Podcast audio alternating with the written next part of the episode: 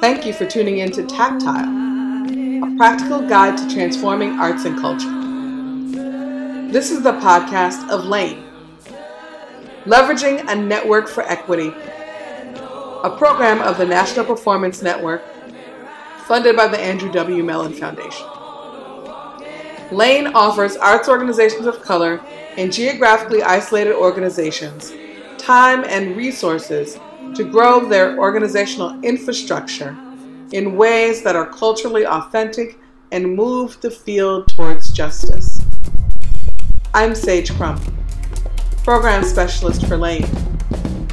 In this podcast, we share concepts and practices connected to the way Lane organizations navigate great change. This was recorded during the National Performance Network Annual Conference in December of 2018 in Pittsburgh, Pennsylvania.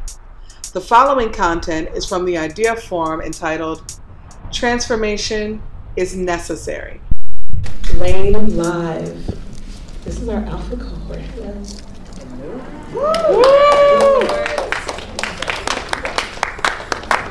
Also, want to say hello to whoever might be watching out there on the internets. Um, we're streaming live, so hey, everybody. Thank you for uh, deciding to join us. And I also want to uh, acknowledge that this is going to be the lead podcast in uh, our Lane podcast called Tactile. Tactile standing uh, for Transformation Art and Culture, Tactile, practical ways art and culture transforms the world. So it's really amazing that we get to start that off with this amazing group of brilliant thinkers in our field and this alpha cohort that um, we're really excited to be uh, a part of and learn from. Um, just why don't we? Woo! Um, so why don't we do introductions first? Because uh, that will be important somewhere later down down the road when someone's listening to this, right? Um, it, I'm Sage Crump. I am the program specialist for Leveraging a Network for Equity. LANE It's a program of the National Performance Network. Hello, my name is Jonathan Clark. Uh, I am the executive support manager at the Carpetbag Theater in Knoxville, Tennessee. I use he, him, his pronouns. Hi, I'm Linda Parris-Bailey. I'm the executive and artistic director of the Carpetbag Theater in Knoxville, Tennessee. She, her my pronouns. And uh, good afternoon. Hi there, I'm Tanya Mu. I'm the associate director at Su Teatro in Denver, Colorado, and I use she and her pronouns. Hi, I'm Damia Khanboubi, she, her. I am the Director of Community Collaboration and Marketing at Junebug Productions in New Orleans, Louisiana. Hi, I'm Stephanie McKee Anderson, she, her. I'm the Executive Artistic Director of Junebug Productions in New Orleans. Hi, I'm Adonis White Price. My pronouns are she, her, hers, and I'm the Director of Finance at Junebug Productions in New Orleans, Louisiana. Good afternoon, everybody. My name is Nina Yarbrough. I'm the Business Development Manager at the Central District Forum for Arts and Ideas, located in Seattle, Washington, and I use she, her pronouns. What's good? My name is Sharon Nyree Williams. I'm the Executive Director for the Central District Forum for Arts and Ideas in Seattle, Washington, and I use she, her pronouns. Tony Garcia, Executive Artistic Director, Su Teatro Cultural and Performing Arts Center in Denver, Colorado, he, him. Hi, I'm Mika Garcia de Benavides, she, her. I'm the Managing Director at Su Teatro in Denver. And we want to say a big shout out to um, MACLA, uh, who is our other cohort member, it is, who is uh, based out of San Jose, California, who could not be with us today, but just wanted to bring MACLA in the mix because that rounds out the six organizations, the six brave, brave souls. Yes.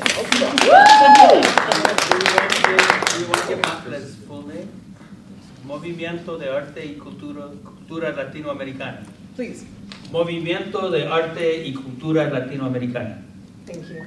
And also the Myrna Loy. Um, is also one of our cohort members that uh, is not in the room with us. So much love to Chris.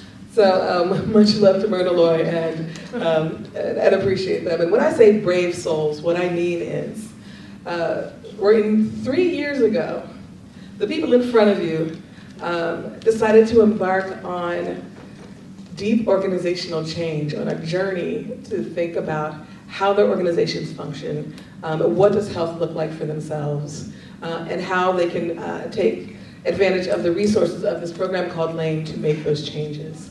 Um, I always say one of my favorite lines, or the best line of the opening of any book, is Toni Cade Bambara's The Salt Eaters. And the first line of The Salt Eaters is, are you sure you want to be made well, honey? Because being made well is no easy thing. And so that's why we're calling this panel Transformation is Necessary. Because it's not just about what's happening outside, but what happens inside the organizations that make the greatest difference, right? So they have um, graciously come in today to share some of what their journey has been. We're, we're, it's a four-year process with LANE, and they are two and a half in. So change is happening. Change is happening. So we're going to do this in a couple of rounds. Um, we reached out to the network. We asked people to send in some questions that they wanted to ask um, the alpha cohort. So I'm going to kind of moderate a little bit of that, and then I'm going to step out of the way and let them ask questions of each other, because that's also really rich, because they're inside, so they ask questions that those of us on the outside, sort of looking in, wouldn't even think to ask, right? So we want to have an opportunity for them to just ask each other things and see what comes up.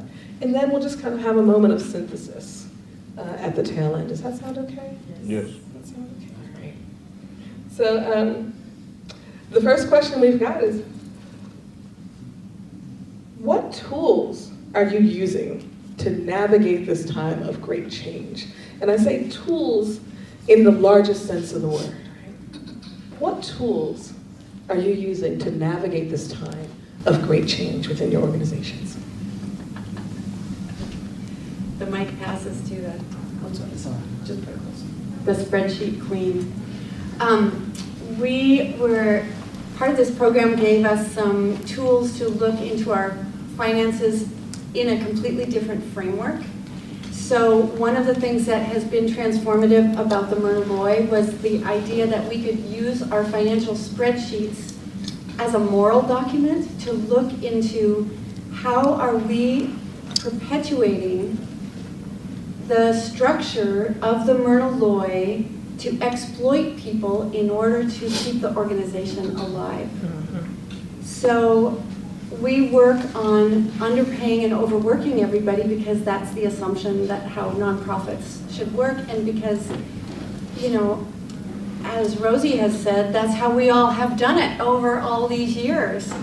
And is that really a good method for sustainability? And so we not only had to challenge our finances and really query into where's the money coming from and how much does this really cost, but because of the um, equity framework of LANE, the true cost is not just in dollars. The true cost is also in how healthy are you as a human being? How, how intent is your organization? How are your structures designed to make you sick? Or to drive your best employees away so that they can support their families? And when you are looking at long-term sustainability, you have to look at that, and that has been really transformative for our organization and I think for a lot of us. Other thoughts?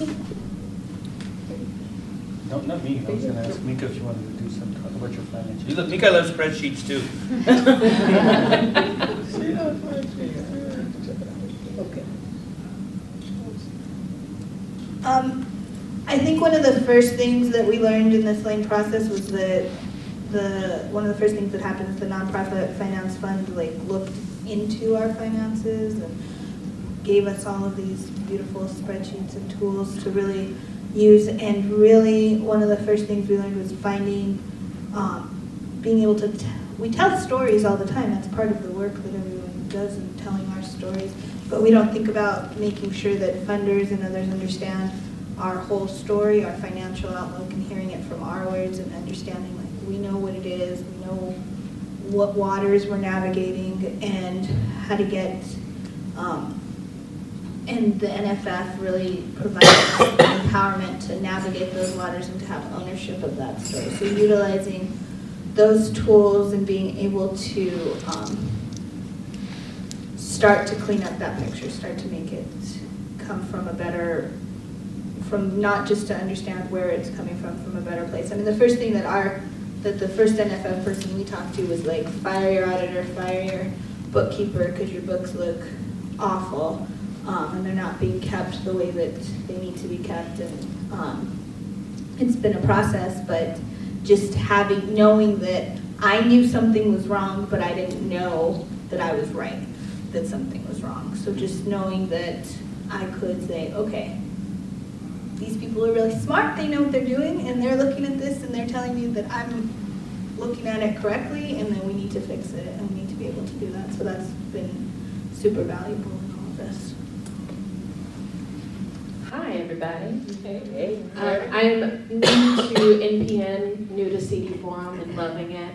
Uh, I would say from a um, sort of an outsider in perspective, even though I'm slowly becoming an insider the longer that I'm with the organization. I think the process itself of being with Lane has been like the greatest tool.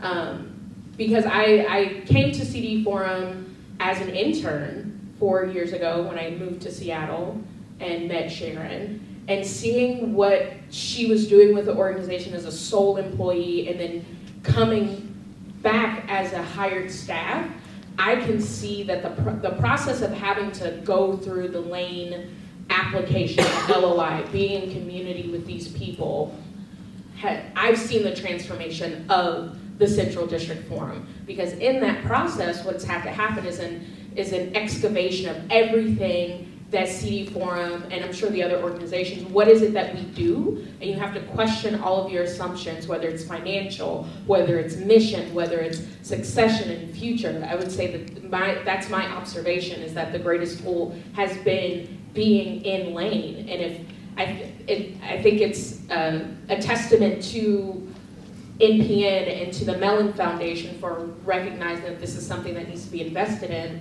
and hopefully they'll be able to leverage their own power to get their other fellow large funders to replicate it. Because having organizations go through this process is how sustainability happens, because you have to do all of those things in order to move forward.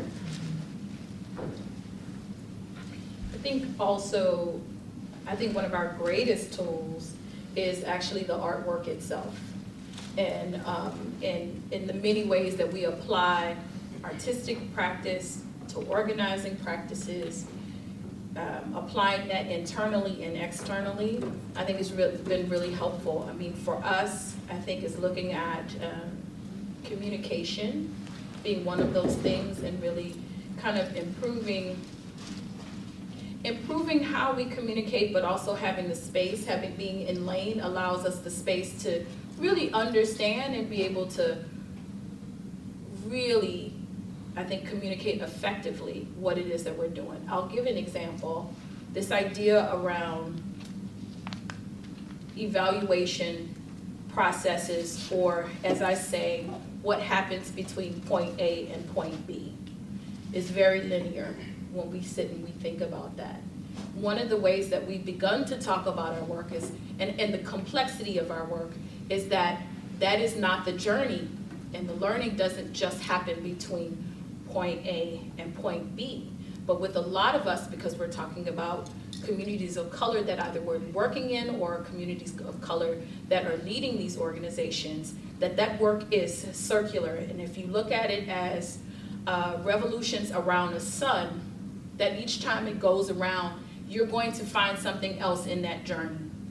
Um, and that was probably the clearest that I had ever really described what happens and why I was feeling a way about being pushed to talk about what happens between in a year.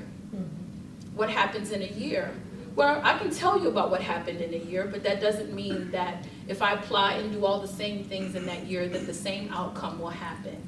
Um, so that was one of the things that I felt really good about and felt uh, confident in our ability to have those conversations. And this is one of the few spaces that understood that thinking. Well, one of the things for, for Carpetbag was that when we started the Lane project, we had um, been doing succession planning. So there, there was, we had tilled some soil, we had dug in, you know, and, and uh, we began to think about what the future was looking like. And um, we, we began from that point of view. And what happened in Lane is that we got a tractor, you know, um, and we, we had to learn to drive the tractor. And we had to, um, you know, figure out what tools came behind the tractor. And, and, and Lane provided that in the way of um, uh, advisors and consultants and, uh, and certainly resources. But I, I, I kind of can't go uh, just to uh, like the rows without talking about, you know, the, the soil that was tilled before and, and how we have been able to use that. You know, we looked at our, our resource pool, what did we have and what could we build upon? And when we, we did that, then Lane was there to help us build upon those things that we, we had as assets but couldn't use. So that was one of the, I think that's an important tool uh, that we used.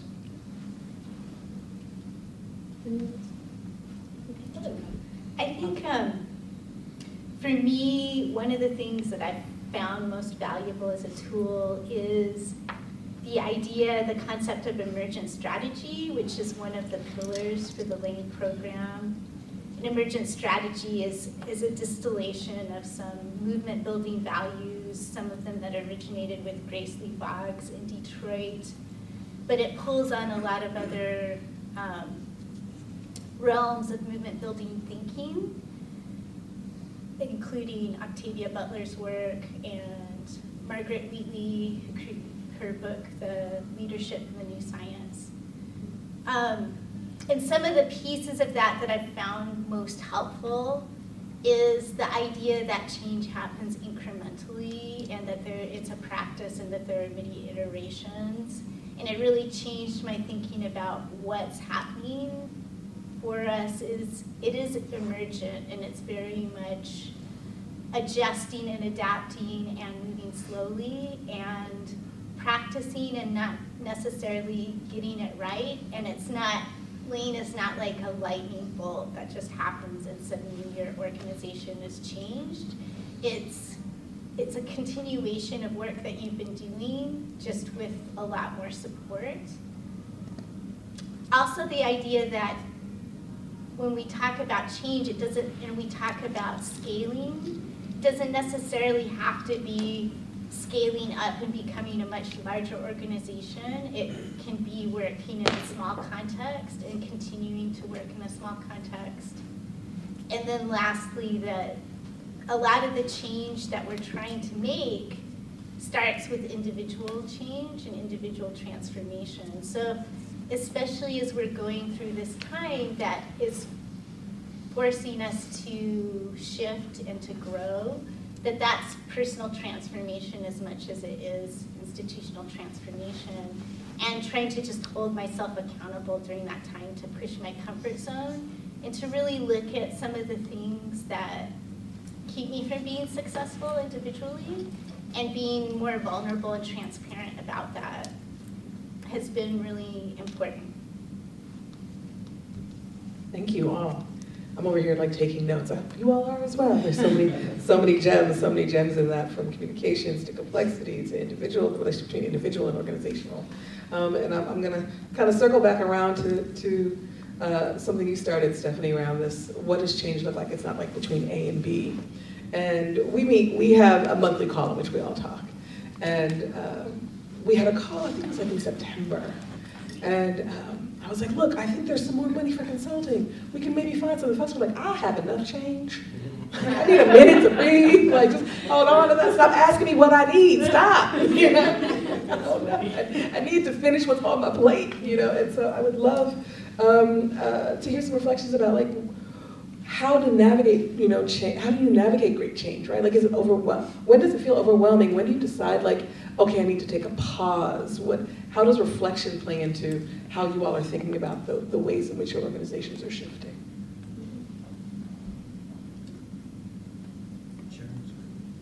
Sharon's got Sharon's reaching. Somebody hand Sharon a mic.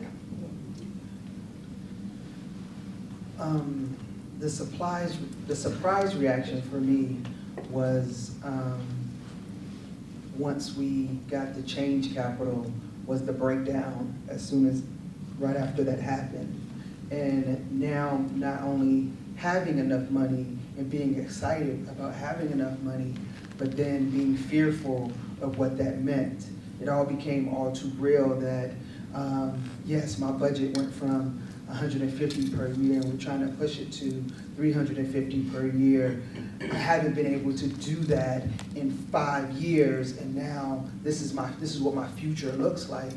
Um, and so I was I was crying and I was scared, and I was talking to my dog, and uh, my dog listens. I don't know if y'all got a dog, but y'all better talk to your dogs. And, um, and I didn't want to accept um, something as simple as the raise that I, of what I was worth. Mm. I started backpedaling on, well, I know we put that in our proposal, but I don't think I need that raise. I, I mean, I've been making it this far. And, um, and so I called one of the consultants and, and I was like, I need to have a one-on-one uh, because I don't think I deserve this. And it was like, what? And then what ultimately ended up happening was she ended up saying to me, this isn't just about you. This is about the future of the industry so that the people after you get paid what your work, what their work. And you didn't get paid what you was worth when you first came in, but now you're going to get it, and it's not about you anymore. And I said, well, if you put it like that, I'm calling the bookkeeper tomorrow. I think you're, I, yeah, that moment of panic is real. Um, I probably sat for a few months without making any decisions because it's just really scary mm-hmm. um, to sit and think about. I will say that even before Lane, um, because Junebug was in a pretty, um, pretty difficult transition um, process. But so before that happened, we were already thinking about some of the things that um, we were like, if only we had the money to make sure this happens. That lane just came around at the right time. So we were already sitting down and thinking about we've got to have time for reflection. And I will say, um, that's something that doesn't happen as much or as often as it should. We all, um, I always give the analogy of hamsters on a wheel, is how the uh, work seems to happen and t- seems to come to you. Um, I can't say that this was, it wasn't easy. It wasn't easy looking at some of the things and asking some of the questions. It wasn't a fast process. It's something that is um, slow and sometimes requires you stepping away from and coming back to the same question. I will say we probably sat with some questions four years ago that the answer we gave four years ago finally makes sense now. It, we were asking the right question. So I think that, you know, you may ask that question over and over again. Taking, it's, it's about stepping away and coming back to it. Um, when I came um, on board with Junebug, they were already in conversations um, about lanes. So like I walked in in the middle of conversations about um, change capital and dreaming and all of these things. And we were making preparations for when this big change happened and um, when we got the money. But the thing that we, I think all of us can attest to is that you can only prepare so much for change because you really don't know exactly what that change is going to look like until you arrive in a place and it's there. So like everyone said when the money showed up, it was like, okay, we know we're getting the money. You got these emails, you got these confirmations that it was coming, and then when it showed up, there was a sense of panic. Because then it's now, okay, I'm in it, and what do I do? How do we make these decisions and move forward in them? So we were in a lot of preparation for the change, but then when the change actually happened, it's like, okay, you step back and you say, okay, is that really the best thing to do, you know, and how to maneuver? So it's some things that we're still learning to work through, and one of the best tools that I found is us being able to come together as a collective cohort and have these open discussions about what frightens us and what the next move should be. And if we think that's a really a good way to do things and hiring new staff and making the changes within our organizations to keep up the capacity of what we've been given mm-hmm. and making sure that it lasts and it's it's it's something that we can keep up in the future for those who come behind us. So I think one of the greatest tools is being able to, for all of us to sit together and be very open and honest about our challenges and the things that we're struggling with and how we're moving past them and seeing if that those things can help assist each other in us growing in this new change that has already taken place in our organizations.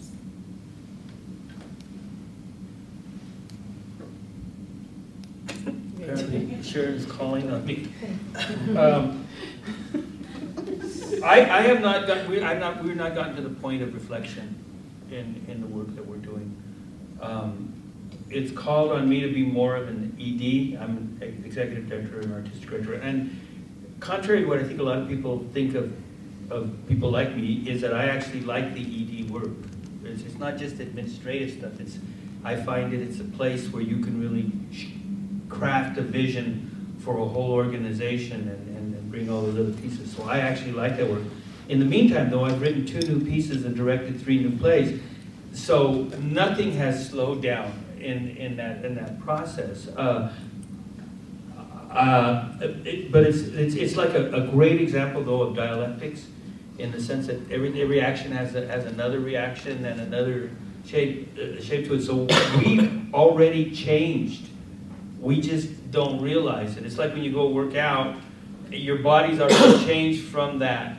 You just may not, you may feel sore, but there's other things that are happening already from the moment you do it. It's the same thing when you eat or whatever you ingest. So being in the room with these great people was part of that change. Feeling that we had to um, we had to pool our share of the weight, understanding that we're also a test for other groups coming forward. We had the conversation about we we need to be successful at this so that this becomes the standard for other organizations, so that we can have advanced the argument of you deserve to be treated this way. You deserve to be able to have that level of work, that level of compensation. Your community, we have a right to this, you know, uh, as, as, and our community deserves the best out of us. So that's a, that's a shape, that's a change in philosophy, it's a shape, I mean, just under hearing that changes. It. We haven't seen it, you know, I'm not big and muscular now, uh, but uh, but the organization is, is, is transforming. I haven't, we haven't stopped to really look at ourselves in the mirror, but we can feel it on a day-to-day, on a day-to-day basis. Uh, everybody on the senior staff is required, the, the, the, the, the stakes have upped significantly. Everybody, my expectations is very, very different. It's like, okay, well, you better go do it. You know, that's, you, I, you said you're gonna do this, I need this by this time. We need to do it, because it's a big responsibility. If we blow this, it's on you, you know, you guys have to suffer for our mistake, and that's not what we want to happen. Um, and our junior staff sees that we're expecting more out of our senior staff, so consequently they feel they need to step up too. So I, I don't know all the answers to this. Maybe in a year and a half from now will look a little bit clearer to us, but right now you're right in the middle. You know, it's like we're right in the middle of the workout. So all I know is we feel that we're sweating and sweating. yes, we're sweating and, and we're breathing. and we'll see how it happens after that. Made me think of um, listening to you, Tony, when you don't actually get on the scale, but your clothes just fit a little looser. Yeah. You're like, okay, something's happening. Um, I appreciate this conversation because uh, I'm hearing a, couple of things, and I, want to highlight that for folks um, who are thinking about their own organizations about what you all are sharing. One is that you all were thinking about change and priming yourselves for change before Lane ever got here. right? Like that. Before this, Lane was not what uh, um, pushed these organizations to, to heights. Like they were on a trajectory and we just had some support, a little bit of wind. But I want to highlight that because I think that that is, is a testament to, well, maybe I'm feeling a little proud around like how like this cohort is great because you all were already thinking about um, how our organizations shift and where we need to go. And that made it so much easier to decide, to think about who's going to be the alpha cohort, right? Because it wasn't um, someone like starting from scratch, trying to figure it out, but just here's a support mechanism for what you are already doing, what you are already thinking about. And um, I want to highlight that. So if you're thinking about your organizations, that you're like, okay, let's start thinking now about like what change looks like. Because when they wrote their when they wrote their um, uh, LOIs, their letters of intent, and their applications, we could see in that information, okay, they're already having a vision for their own organizations and their plans, and, and that is a beautiful thing. Um, the other thing that I love about this conversation is uh, Tanya started off with the relationship between the individual and, and the organizational. I think most of us, um, and I don't know about everyone in this room, I know most of the people here, we didn't come from families of wealth or communities of wealth. Right? So this idea of having access to large sums is, is, is a shift in psychology about how we, because we know systemic oppression shifts our psychology. So what we are actually is working ourselves out of the psychology of oppression into what is abundance for ourselves. And like that is a part of the work of this. It's not, I appreciate Kristen's spreadsheets, hey, you know, and there's also this like inner work that, that folks are, are alluding to that um, it's like, so it's, it's worth it to think about just in your life, how do you, how, what does change look like? How do you react to change? How do the people on your staff typically react to change? What happens when you change the coffee in the coffee maker? Because I don't know about y'all, but at NPN, that's a thing. That's a thing. Where is? So um, I'm really appreciating that for you all. I'm curious about um, what sparks your imagination. Is change is is something different, but like transformation, like this idea of like where where's where's needed, questioning everything, like how do you what drives you there? Right? To be like, okay.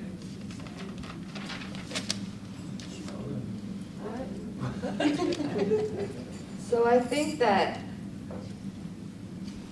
and this kind of will this is how I've been feeling about all of these questions in the LANE process in general is that it's kind of it's kind of easy to dream vaguely, to just have an imagination of like, oh, I just want things to be great.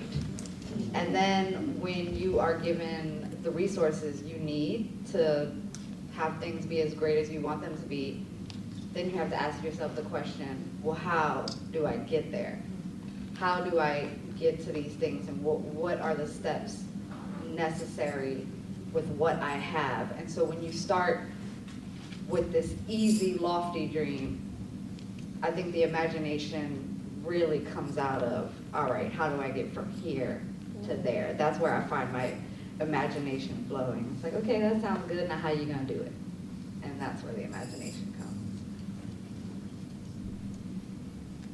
Divya, I want to add on that. I love that. It's easy to dream vaguely. What it um, reminds me of and kind of a picture that I have had because when you're working out of a, a position of um, uh, scarcity, you en envy is a huge part of your emotional landscape. I want this, I want, I wish I had what this theater had, I wish I had what other places have.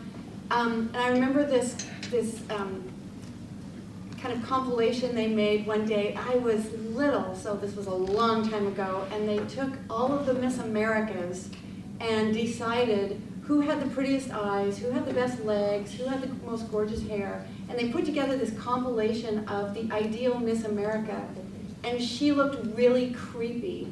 So um, I don't know who did that or why, but it was a really, I remember this picture in my head, and it's like when we are dreaming vaguely, is that really us?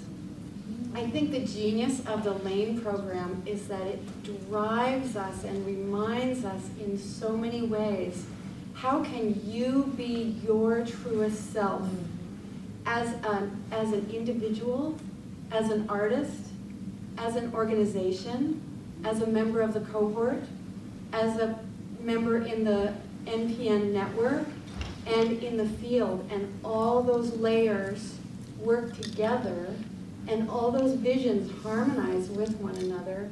So what sparks my imagination, Sage, is what would that look like in my inner landscape, in the landscape of the Myrna Loy, in Helena, Montana, as we become more deeply ourselves. And Lane is shaped to bring that out this and to make us question that. You know, we're um, mostly artists and administrators. We're, we're, you know, there are some of us who are hybrid organizations and hybrid people. and, uh, you know, we, we, can, we can imagine so many things. I, you know, it's a mile a minute. I, I was in a conversation earlier and you know, we were almost about to take on three new projects for our anniversary year. And I'm like, hold up.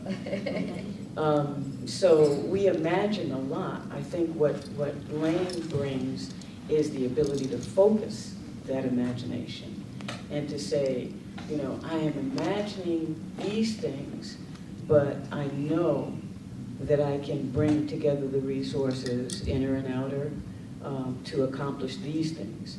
And um, then to take the imagination back from there and to dream around those things that we kind of can focus in on. And I think that was key for me. I would say it's the, a little bit of an opposite experience. I came into the world one who imagined quite a bit. And through just life and different experiences and being beat down, I lost that sense of imagination, and I'm an artist. I lost that sense of imagination, and I found myself dreaming really small. And and I, and I asked myself, well, who am I? you know, and, and I'm not even bringing my best asset to the organization, which is thinking creatively. So I think that part of it is creating the space for someone who their best asset is to be able to think, to you know, to think creatively and to imagine big and to have the blue sky moments, which we're not encouraged to do. We're not encouraged to have blue sky moments. Um, and so this is the thing that I'm trying to get, like as an office culture, is let's dream big. We still have the ability to be very pragmatic, but let's not start at a deficit. Let's start big and then let's then go back and kind of look at those things. And I would also like to say, this is the place that the innovation happens. This is the place that, this is why you want to be able to dream big, because this is the place that the innovation really happens. And if we were talking about something that was inside the corporate field, this would be a very different conversation. We'd be encouraged to try and to fail, right? And so that's, I, I think, I just kind of want to leave that out there about that innovation. I've been preaching it a lot, but it's important.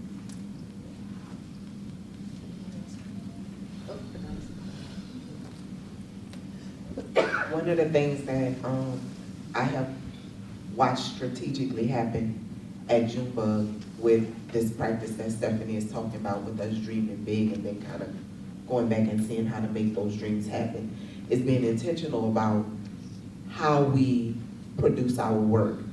And I can, I can just share something that's very small scale but has a very large impact. That even in our productions, like when we did Homecoming Project, we were very strategic about where the vendors came from, that the money went back into the community, and that even where we rented chairs from, that the money went back into the community. And it's that, that big impact that we want to see our communities change and we want to see the businesses come back and the businesses be powerful. But that small part of what we did is igniting that big vision. So I'm learning that even in, in dreaming the big vision, like every little piece of the puzzle, every little thing that we do impacts if that big part of the vision is going to actually take place. So just in my, even in applying that to my, where, like Tanya said, the way that we live in our own lives and the, the things that we do in our own lives and um, how the organization impacts how we move and operate in our own lives. And it, it, it impacts you on a greater level. So we are doing some of those great works. And um, I just, I hope and I pray that we get to see the flourishing of it um, and still be here when those things, when those seeds start sprouting up. Thank you, Adonis. I think this is a good uh, uh, segue to our next, uh, just kind of open questions from each other and from you all, uh, because you left us with this uh, gem, Stephanie, of uh, this question around failing, right? And like, how do we get ourselves out of this binary of success and failure and into a culture of inquiry, innovation, creativity, and most importantly, learning, and continually learning, learning, learning. And so we want to move into a moment of inquiry right now. And uh, I know there are some questions we'll have of each other, and if you all have any questions, we'll run some mics out here to you all as well.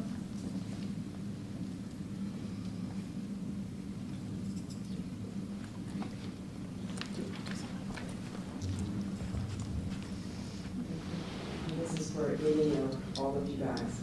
So you all have your, your capital, your infusion of cash, had your moment to see it on your balance sheets. Is there a difference in the atmosphere in your organizations?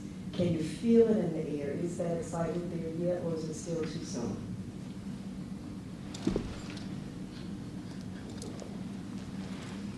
Um, the atmosphere is exciting in, in our space. Um, um, some of you know, and the people out there in the world may not know, when this process started, I was a, a- a one, one employee operation, and now it's three of us. And um, I changed my office into a space for three people. Um, and so we, um, we dance on a regular, we sing on a regular, um, we, we have fun in what we're doing. We encourage each other, not only with the work that we're doing, we give the most high fives and um, celebrate dance, dance, dance, dance, dance, dance, yeah, yeah, yeah. We got our new CRM and we was all up in the air and we was partying. Uh, CRM makes you party. Yeah, exactly. So it was just like, you can feel that atmosphere and you can feel it not only when you come into our space, but you can feel it when we're out in the community talking about our work or when we're, we have programs and we're interacting with our audience. Um, they can see the release. People uh, come up to me and say, you have this glow about you. And I was, I'm like, things are good. You know, it's not the, I'm, I'm not gonna lie, it's not the easiest road. Um, there's bumps and there's roller coaster rides. There's days where we're just like, dag, I messed that up. And we just be like, okay, get over it. How are we gonna fix it? And so, but it, it is. You can you can feel it in everything that we're doing right now. Um, the energy is good. Even when we walked into this space um, for our meeting on Thursday, um, I didn't have to cry. I think it was the first meeting I didn't cry. you know? Um, and I could just smile and be me and, and be my truthful self, not the one that's trying to say, oh, we're doing good. That, that lie that we always tell when we're struggling, yeah, we're good. No, I can say, nah, yo, we good. So that's how, yeah, you can feel it. Yeah, I want to add that because the, um, the CRM actually made me think of this. So, um, I can definitely feel the changes and the excitement and having more staff, like feeling this added capacity, feeling this team, this core strengthening. And then there are also things that you find yourself having to do that are part of this change process to get you where you want to be that are really, really hard. And for instance, learning this customer relationship management software is one of those things that's really, really complicated. And I remember telling Stephanie, I was like, this really sucks right now, but I can tell it's going to be really great for us. like, and so even that is exciting in the the painstaking like building and learning new things. It, it's it's all filled with this energy of like, but it, we're we're going where we want to go. So I'm definitely feeling the change. I would echo both of those sentiments, but also for me, having come from like a when you, having come from a larger organization where you could see resources being wasted in a way that like damn if that were given to the folks who could actually do the work and make it happen like what kind of amazing things can happen? Or when you see people who do artwork that is just like why would you put that on stage that is offensive that is um, not truthful or authentic? And you know that there are organizations that if they were just given the resources Mm. and the access to do what they already do so good, how amazing would the community be?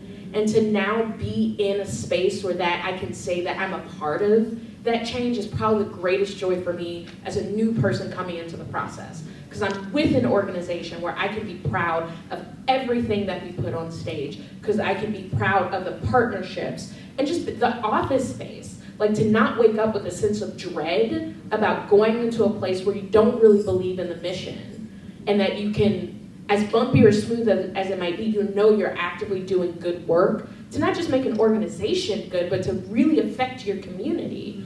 Like we're in a space where black people are disappearing because of the economics of our city and to be part of a legacy and an organization, 20 years strong, um, that is actively a part of that in an arts organization is like is beautiful and amazing. And for me, that's where that that joy of like yes, it helped. Like it's great to have a like a salary and it's really amazing, and I can live and work in the city. But to be a part of that process and to be a part of that history is what's really like that's for me where the joy comes from as a newbie into this. So.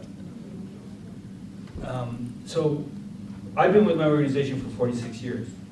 And we came from, as Jorge, my, my, brother from San Antonio will tell you, we began performing out on the streets. Uh, our first building that we walked into, I mean, I lied and said I had $5,000 in the bank to the city. I told them, yeah, yeah, I got that, and I was lying.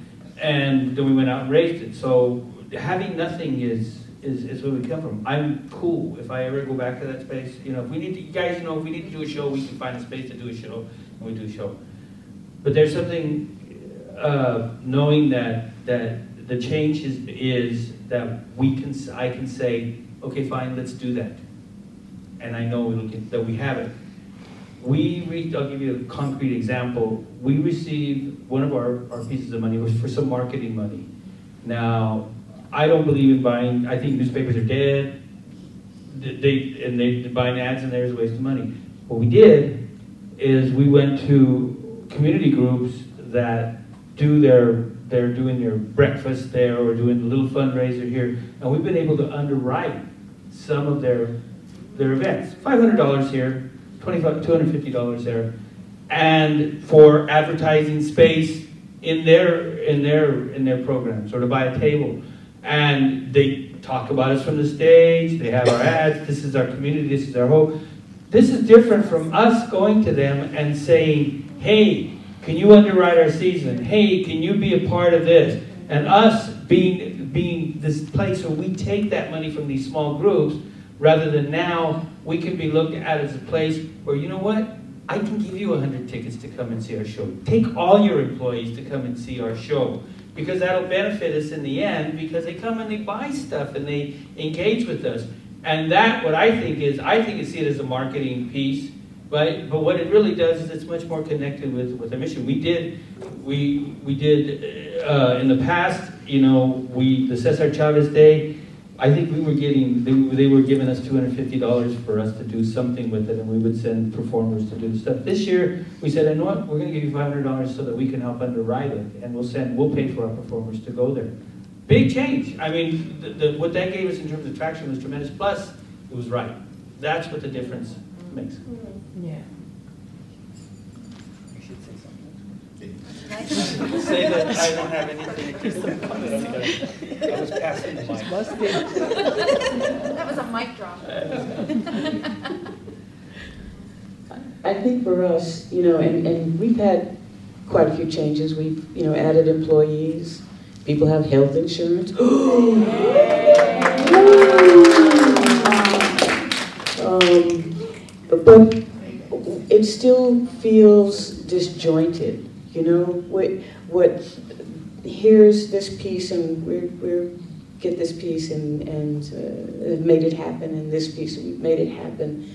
But I'm waiting for the moment when I feel flow, you know? And I'm not, I, I haven't, I haven't felt that yet. And um, I know that it's a matter of making sure that all of these disjointed pieces are in. And it's not, it's not the staff, it's not the board. We're all like heading in the same direction. It's the changes, you know. And uh, we've, you know, we've had some uh, setbacks, and the train is moving a little slower than we wanted to. But um, it, I'm waiting for that moment, and uh, I, don't, I wonder if anybody is is there yet in in the in the cohort. No, it's it's.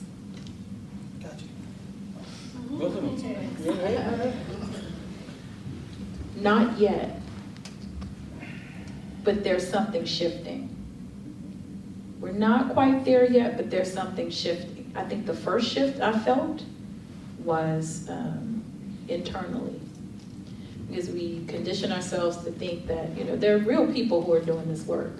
So even when, as we're sitting down and talking about the money and the price, there's always a cost to everything. There is a cost to everything, and I'm not just talking in the office, right? And Yeah. so there, there is a cost on the individuals who've pushed to even get to where they are right now. And so that first thing that I felt, um, that first day, was I was like, we're all when we got when the money was in the bank, I panicked first because I was like, wait a minute, something's wrong. And then I forgot that the money was supposed to come into the bank. I was like, this is a lot of zeros. That's not right. Um, I panicked. Um, and then I was like, we should take the day off. Um, and my poor husband, it, like he was so excited because he's like, this is the first time I had a meal in a long time. He's like, you should get Mellon money more often. because I felt that internal shift, just a little bit of a breath for a moment, even for a moment. I think what's happened also is that that's been a continuum of a little bit more breathing space, right? And so my breathing's not, I haven't really like just let go, but I'm finding a little bit more space in here to breathe a little bit. Um, but it's a journey. I, I, we haven't, I'm waiting for the flow to start, but I feel like we're, we are headed in the right direction. Like we're going in the right direction. It just takes some time for that journey to really fully materialize. I think for me, part of locating that flow is really understanding what it means to build capacity.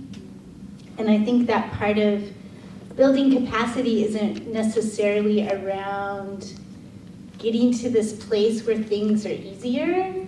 It's about growing the capacity to navigate adversity more successfully. So I've just kind of come around to this place of the challenges are, and the obstacles are never going to go away, at least in our lifetime. Even if we're wildly successful, and even though we have values and goals to change the world, that we're always going to be involved with struggle, but to grow our capacity to be able to negotiate that better and to be able to to take it in stride in a different way that that's just kind of a part of life. So that's kind of how i see it in terms of flow is is not perfection. It's flow is knowing that you can make it through whatever's going to come up.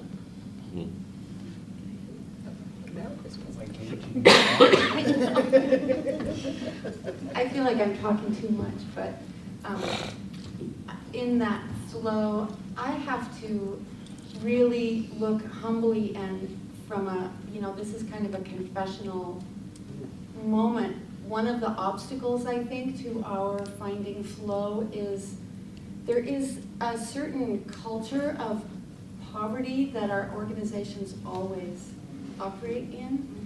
Um, I grew up, I'm the child of a minister, and my mother, my mother said, as a minister's wife, you always expect to be poor and busy.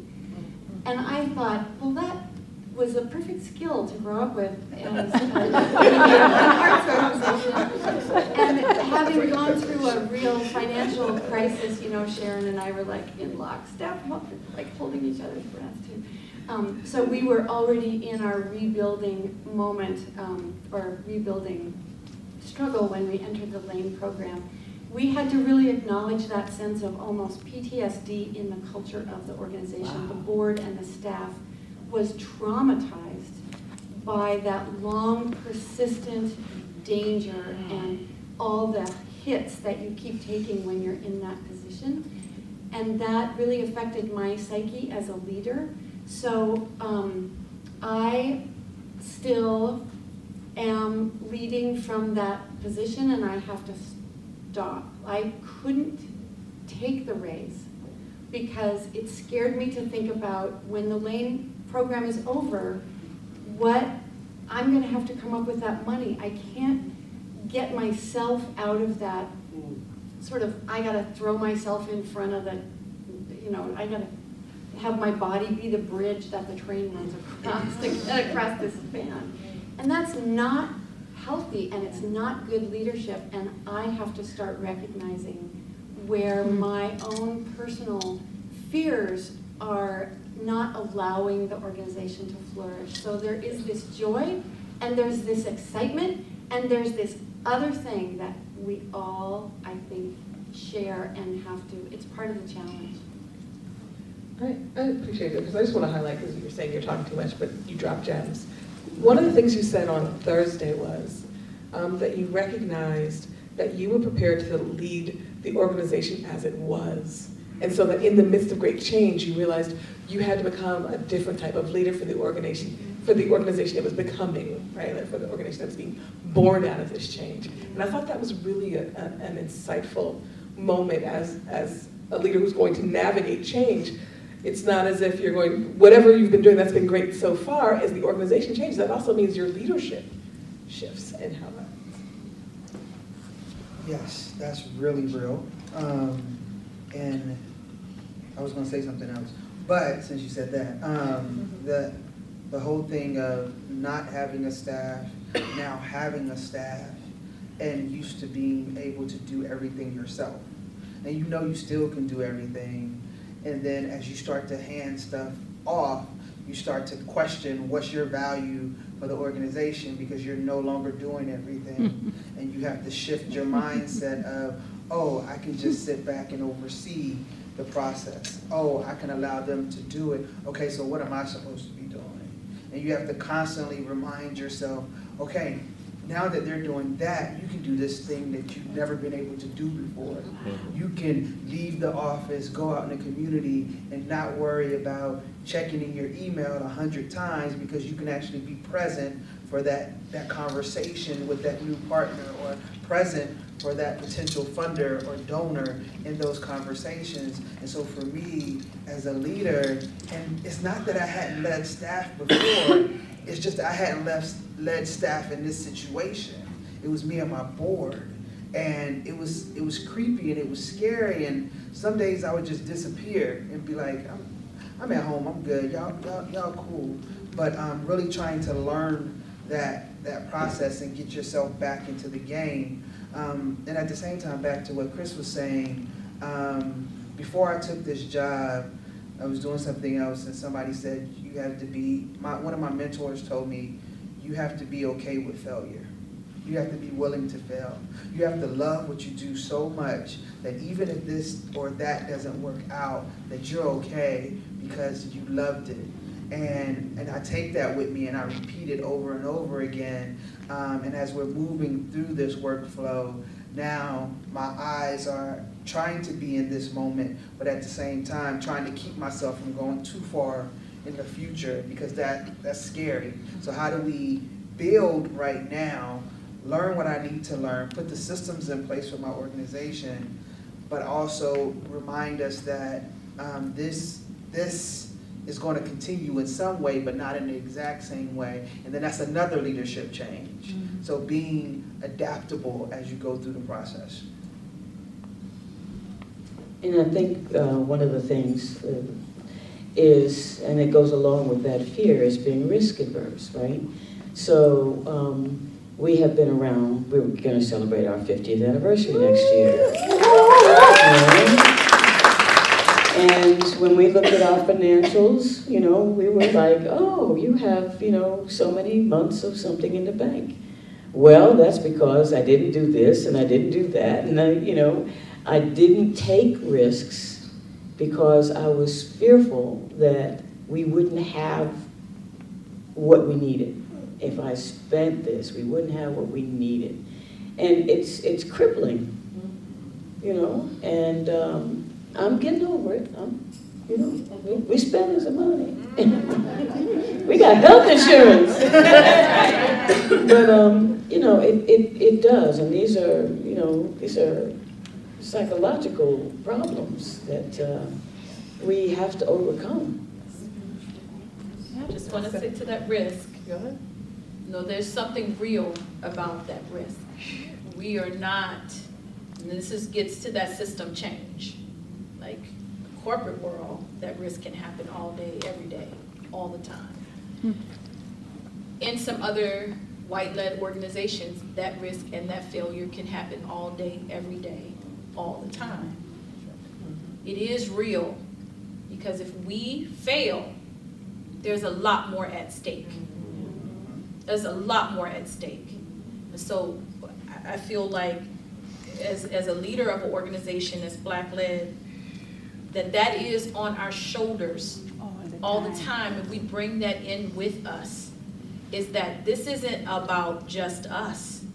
If we fail at this, there may not ever be mm. something else like this. And so that's a heavy burden mm-hmm. to carry. And it's true. It is not just happens. We're not just saying that. Yeah.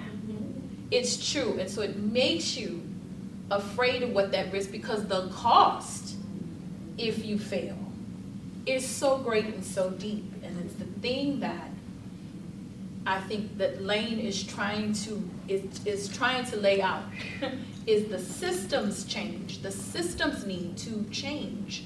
And and hopefully these I mean we have all said it. I think we have all said that in these meetings and that that is exactly the kind of information philanthropy and other fields need to know is that the system needs to shift and to change because or we will carry that burden with us all the time and we'll always be afraid to be of risk and if we're afraid of risk then we're scared, afraid of failure if we're afraid of failure then we're not dreaming and that innovation never comes I, I appreciate that Stephanie because we, we've been spending a lot of time talking about inside organizations but this idea of transformation is necessary is not just the organizations themselves, right? One of the things we talk about is where that LANE is not designed to create an arts version of the talented 10th. It's not designed just to make 12 healthy arts organizations because you can't take a really healthy fish in a fishbowl and pour it into a polluted pond and expect the fish to thrive. But that we have to intentionally be pushing against the systems, pushing against philanthropy, around, around making sure that our humanity, our dignity, our value, and our space is equally um, as recognized everywhere else so we do have the same access to try, to try. Who doesn't want that? That's a basic thing, to try something and feel like we can. I think that's one of the, the biggest things. Like that's what I was like what I was talking about Thursday. I didn't want to I didn't want to get all like morbid and be like, look, we gotta succeed. If we don't, it's never happening again. But it, that's that's how it feels, and that's and that's what it is. So I was like, I, that was what I phrased. I said like, success is we've got to have a really strong determination for success, and that was the goal. Like to make sure we change ourselves and make sure that we we complete the change, and the change is be it actually is noticeable from the outside in. Um, and that was, I think, with Linda and I, with the transition with succession planning, I'm more eager. Um, and I and with Linda having that wisdom, having years having decades of experience, knowing what it's like to have no money in the bank and trying to and skipping a paycheck so you can make sure that your artist gets paid. Like that, I never want to go through that again. I will, I'm, and I, I'll be damned if I do it again. But I know that having Linda with those experiences and having me saying we got to make decisions. We have to make decisions. It's we're finding that medium, and that's why it's kind of we're finding that middle road. And I and I know if we I'd already had the money spent if it was just me making decisions. But I know it would also. I mean, it would have been we would have been doing like what like what has to be done. It wouldn't have been just throwing money away, like just lighting it on fire and saying, "Oh, we got it. Why not?" But it's also going to be like Linda Linda's voice of saying, like, "Hold on, slow down." pulling the reins a little bit and just saying, all right, let's make sure this is steered the way that we need to go. And I feel like that's a really beautiful um, mixture and a beautiful kind of pair of what we have. That dichotomy is a it's a strange one, but it also makes for uh, really good decisions to come out with what we with what we're able to to come with together. So I'm I'm a little terrified of what's going to happen when Linda's not around. I just want y'all to know. But Linda's going to be around for a long time. So I just, I wanted to offer, kind of, kind of dovetailing with what you're saying, Jonathan, is that on the, on the, the reverse side of that is that we get to be an experiment. We get to be a, a place where, uh, where we can pull others with us. Um, we were in the, in the bigger meeting, we were all talking about succession and transition. And in Denver, there's probably about five, six major Latino arts organizations the in their leadership, the longest leadership position they have on is like three years. One of them. I mean, they've all transitioned. They're all three years or less in the ED position.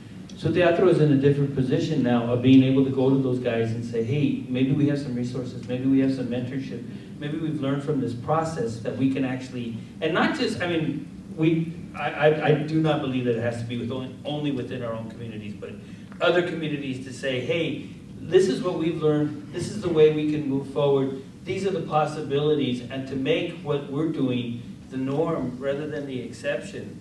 And the other piece of that is that, it's, and other people have mentioned, is that within the dominant culture, that's where they live. You know, you ever go into somebody else's house and you go, damn, this is. I remember going to a school out in the suburbs one and they had everything. It's like, what the hell? It's like another world, right? And they go, oh, we're not wealthy, we just do okay. But but we live in this other place. But we can bring people into the house. I just one of the things is that this whole piece of raising our capacity is is one. I, I teach in the Chicano Studies Department at Metropolitan State University. And one of the things I try to tell my students is that, you know, one of the, the most transformative pieces of legislation was actually the GI Bill. Because the GI Bill allowed for working class and people of color to start going to the university to use education as a tool for social mobility. So it was an infrastructural change. And in, in some ways, what we've got an opportunity to go and take whatever transformative, transformative uh, experiences and structures that we have and, and share those with our community so that's, that, it, that it spreads out and it, it has a life long beyond the times that we're here working. Thank you, Tony. I think that's a, a, part of a, a, wonderful segue in a transition. And, and actually following you is perfect because as I was listening to while I was thinking back to what Demia said earlier about creativity being inside the practice. And that movement history tells us that it's not always one thing that makes the shift. So I hear y'all talking about your fear of failure and like it will never happen again. No, it may not, but something else will. Because mm-hmm. the movement doesn't stop, right? So we'll keep trying and we'll keep trying something else and something else. Right now we're in LANE and we are rocking it and you all are brilliant. And thank you so much for your courage for sharing today and all that you all have offered. I hope you all catch up with these folks. And for those of you who are watching live um, and also listening on the podcast, please continue to listen and follow.